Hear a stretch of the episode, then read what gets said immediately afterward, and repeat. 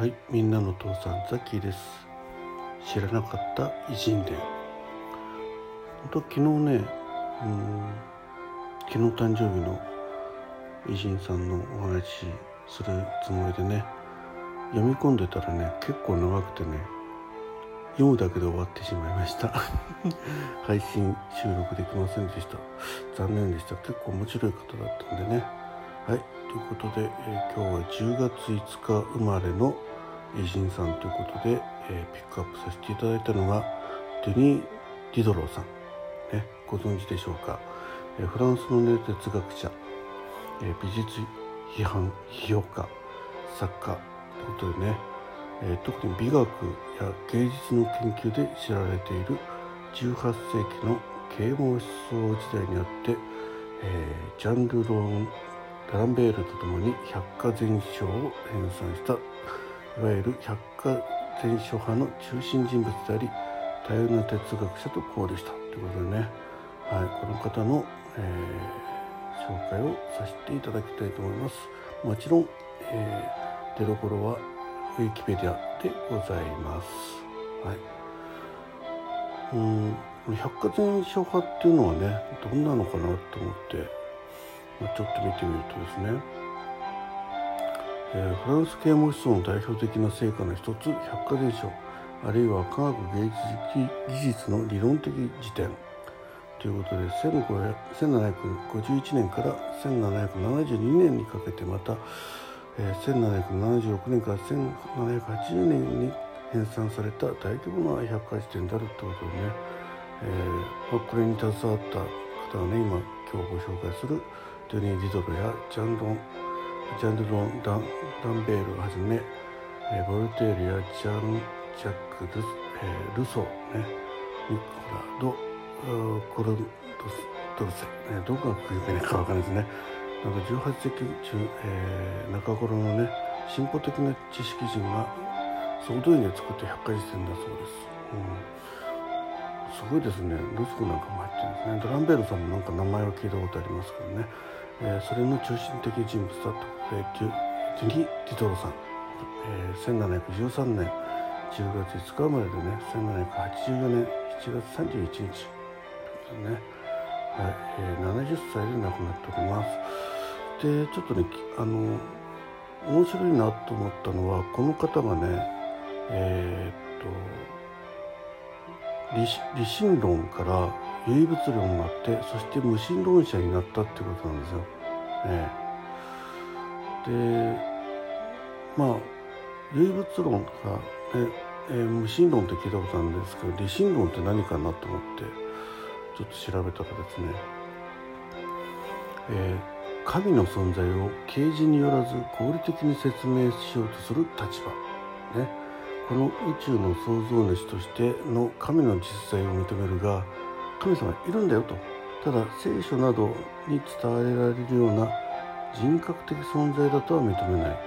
神が行ったのは宇宙とその自然法則の創造だけでそれ以降宇宙は自己発展するっていう考え方だそうです。えーね、だからまあ丸々教みたいな感じでねその、えー、象徴的なね、えー人格を持った神様じゃなくてもっと大きなところで、えー、宇宙を創造した人があた人じゃなく創造したのは神であってあとはそこからは、えー、宇宙全体が自主的に発展してるんだよっていう考え方なのね。でそれが唯物論になると。ねえー、まあ、そういった神がもう想像した宇宙の中で、えー、自然に発展しているんですけどそれとは別にその考え方から今度は唯物論、ね、観念や精神心などの根本根底的なものを物質であると考える、ね、心まで精神もものだよっていうね、えー、物質物質主義ともいううん、マテリアリズムね、えー、とも言われるところで、うん。ねうん、何でも物にものであるって考え方ね。でそこからですね無神論者になるというね。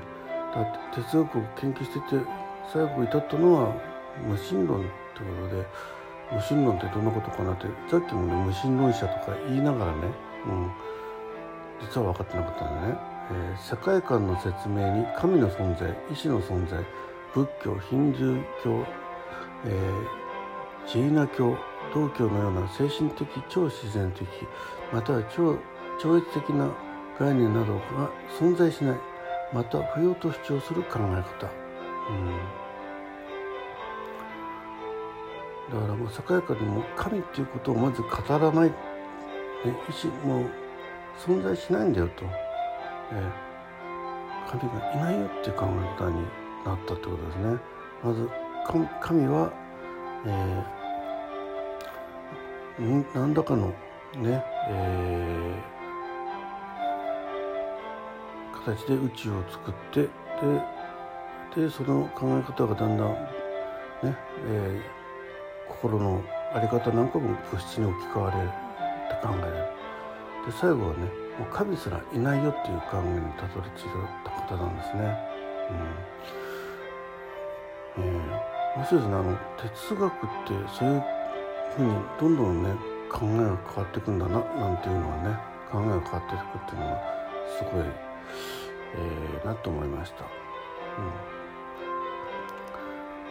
そしてえっとね、えー、この百科全書第2巻の中に収録されている項目で「美」っていうのだからまあ百科事典ですかね。それぞれいろんな人が、えー、それについて編纂にた、えー、携わったんですが美をテーマに、えー、彼が書いた中でね彼は、えー、美の根拠を求めるために美を定義するのに必要な性質は何かを探る。彼はまず秩序関係釣り合い解列対象適合不適合がどのような美の中にも見つけることができるという考え方をねしたと。でそれらの概念が存在し、えー、数横高さおよびその他、えー、意義を差し挟む余地のない諸概念と同じ起源から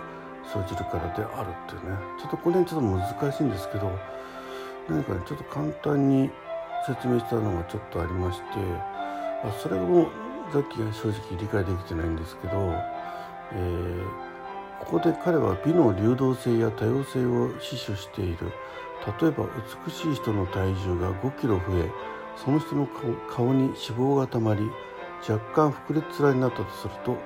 その人の顔は怒りを想起させすでに美しい人ではなくなるかもしれないという流動的な側面が美にはある、ね、だから今この時点に美であってもちょっと先先になればその美でなくなってしまうかもしれないという考え方、まあ、要は、えー、それほど流動性があるということをね、えーうん、その美の中のえー、執筆した中でお話しされてるようであるようであるですね。えー、で彼は美の多様性についての証拠として雷雨暴風雨天地創造以前の混沌の絵を挙げてある種、えー、の存在は秩序や対象の明白な外観とすら無縁だと述べているもうこれに至ったことは分かんないですね。したがってこれらの存在の全てが一致するただ一つの共通の性質は関係の概念であるという、えー、美の多様性においては上で示した、えー、美しい人がたとえ膨れ面になったとしてもそれは怒りではなく健康を想起させその人はさらに美しくなるかもしれないということが言える。ね非常に難しいですねだから結構物事が流動性にの中にあるよってことを言ってるのかなというふうにザッキーは捉えましただからねあまりそこでこだわっても仕方がないのかなっていう気もしますけどね。うん、はいえーまあ、あとね美術の批評家としても結構いろいろなことがされてるようですね。著書がねすごくたくさんあってこう題名を見るとねあのすごく読みたいなっていうようなうん、のがありますちょっとねパッと読み上げますけど修道女ね、えー、これが修道女の告白修道女物語修道女とかね、えー、日本語訳で結構出版されてるのと「ラモーの老い」とかねダラン「ダランベールの夢」うん、なんかいいですね「ブーガンビル公開記、えー、ホイ」とかってね、えー、あと「運命論者ジャックとその詩人不謹慎な宝石」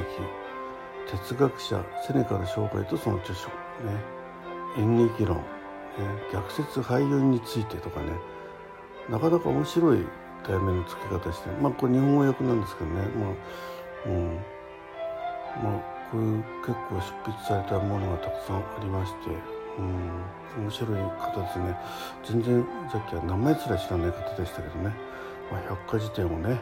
えー、18世紀、の、えー、啓蒙思想家、